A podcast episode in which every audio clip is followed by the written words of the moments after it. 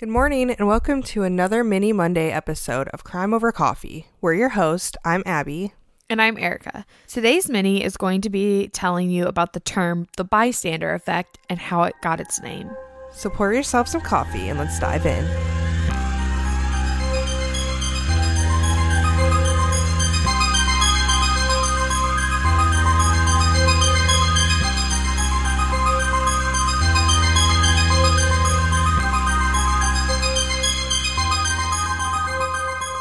The bystander effect is defined by psychologytoday.com as occurring when the presence of others discourages an individual from intervening in an emergency situation. They say that the greater the number of bystanders, the less likely it is for any one of them to provide help to a person in distress. People are more likely to take action in a crisis when there are a few or no other witnesses present. This term was defined after an incident on March 13, 1964, when 28 year old Catherine Genovese, otherwise known as Kitty, was walking home from work in New York City one night. At 3:20 a.m., Kitty was attacked by a man and stabbed to death by Winston Moseley. Kitty yelled and yelled for someone to help, but no one called the police or did anything to help her. 30 minutes later at 3:50 in the morning is when someone finally decided to call the police. And I couldn't find exactly what finally urged them to call the police, if they were just kind of annoyed by the loud noise that was happening outside or if they started actually think that maybe, maybe something was wrong. Possibly some people had heard it and not done anything about it and then maybe it was someone who just came into the picture at that time period and finally heard someone was like hey i should probably call just in case no one else has. Two reasons can explain why the bystander effect is a thing. The first is that people feel like they don't have the responsibility to help when others are around. They feel that someone else could step in and help the situation and it's not just on them. Which is very sad when it's a situation like this I can't imagine not wanting to step in and do something. I feel like my second reason kind of really goes into the first reason, and it's that people basically don't want to look dumb for trying to get involved in something that really isn't going on. And it's that maybe they're just misinterpreting the situation. And so they're like, well, nobody else is helping. So I'm just seeing the situation wrong. And it's not actually a bad situation. Everything's just fine. Out of the 38 witnesses of the Kitty Genovese murder, most of them stated that they thought that what they were hearing and seeing was just a fight between lovers and not actually a cry for help, and that was why they didn't call the police. An experiment was done where researchers put participants in a room to see how they would react to a situation dependent on how many others were in the room. They did the experiment with a person who was alone in a room, two others in the room with you, and with the two people in the room that knew what was happening. So they would begin to fill the room with smoke and just see how people would react. And the the participants had been told to just sit in the room and fill out a questionnaire. And then shortly into it, the the researchers started to fill the room with smoke without the participants knowing. It was reported that when participants were alone, 75% of them reported the smoke to the experimenters, whereas when there were three people in the room together, only 38% of people reported it. And then the final group being where it was one person that didn't know what was going on and two people that were in on what was happening. And the two people that were in on what was happening just completely ignored the smoke and act like it acted like it wasn't there. And in that case only 10% of the participants reported the smoke. You think they were probably thinking they were imagining it possibly or overreacting and just following the lead? It's just yeah one of those things where people didn't want to seem dumb in a situation. They're like, there's something that I'm just misinterpreting, and they understand what's happening, and I don't.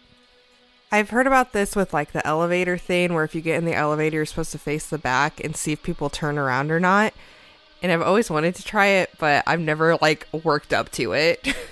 I have heard of that. It's not something that I've tried, but it's something that I would like to try just to kind of see how people would react in a situation like that. I think that a lot of people live their life trying to kind of fit in and they feel weird if they're the odd one out. So if they were the only one facing the correct way, then they start to think that they've done something wrong. Which it's kind of sad to me that society is that way in the sense that like we're all kind of becoming robots and just following the other person. I do think a lot of times people try to stick with the norm because they don't want a lot of attention drawn to themselves, whereas some people like crave that and need that. But in this kind of situation, like with Kitty, it's one of the things where it's a big miss. Like, I don't understand in a situation that could be and was like life or death how you're not stepping in and doing something. I don't have a good answer for that, but I do have another experiment that kind of plays on that a little bit. So there was another experiment that was done by the same researchers that did the smoke experiment, and they found that 70% of people would help a woman that was in distress if they were the only ones around. But if somebody else was present, only 40% of people would help. That's a sad one. It is very sad. It's just nobody wants to take responsibility for it. And even now, there's people that see somebody like choking on something in public and they're too afraid to do CPR on them because there have been multiple people who have been sued over performing CPR on somebody to save their life because the person that is in distress and dying ends up with broken ribs, which, to be clear, if you're doing CPR correct, broken ribs are supposed to happen. It's not an uncommon thing, they're supposed to happen. And it's really sad that you have to kind of, in a situation where somebody's dying, you have to kind of stand there and evaluate do I help them and save their lives? Or do I risk being sued thousands of dollars for intervening and helping them? That's an interesting one because it's more hands on. With like in a situation like that, I wouldn't I would if I were the person try to help, but I'm not CPR trained or certified. So it's interesting too when you start coming into these other components of are you helping or hindering? Something hands on like that is a little bit harder to kind of determine and figure out what would be the best move, I think. But when it's something where you could call for help, I don't see why someone wouldn't just do that. And even with the CPR thing, like you could call for help, but time's a little bit more of the essence in that kind of situation. Yeah, in a CPR situation, it's actually proven that even if you start CPR 30 seconds before, it can actually save a life. Just seconds can save the life. So I also find it interesting that when you were saying that statement, you said, if I was the only person around, I would help. Yeah because you don't you don't know what you're doing. And yeah i wouldn't want to i mean if i'm their only option i'm obviously going to do what i can. But if there's 30 people in a room you're probably just going to stand gonna, there and wait for somebody that knows what to do. No i'm going to yell to somebody know cpr are you certified? Please help this person. I mean that's the goal but is that what you would actually do? Yes. Okay. I, I mean i don't know. Have you ever been in a situation like that? No but i can confidently say that if somebody was dying i would not just stand by and i think that's for me who I am because I've been I've actually been in a situation I'm not going to tell it because it's more private for the person where nobody wanted to do anything and I had to step in and handle it and call the police.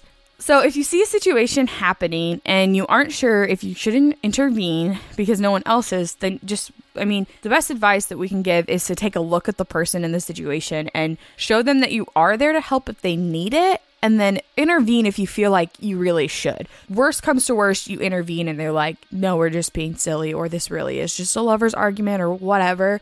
But I think that you would probably feel better about it the next day or years from now when you think back on the situation, knowing that you did intervene and see if you could help.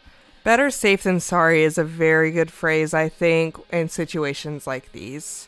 I would rather, you know, I wouldn't be offended if, like, I was at out at a bar or something and a girl or a guy came up because they thought I was being maybe harassed or something by a guy and it turned out to be my boyfriend, I would just be like, oh, thank you for checking it. And like, I would not be mad by any means. And I think that that's a mindset that a lot of people have, but I feel like there are some people out there that are, would be offended in mm-hmm. a situation like that. And it's just really sad that that's the world that we live in where you have to decide do I save this person's life or do I basically look out for myself in this situation. So, keep in mind as well that if you are out in public and in a situation where you need help, make sure it's clear that you are currently in a dangerous situation and you need help. So, do your best to yell, like, I need help.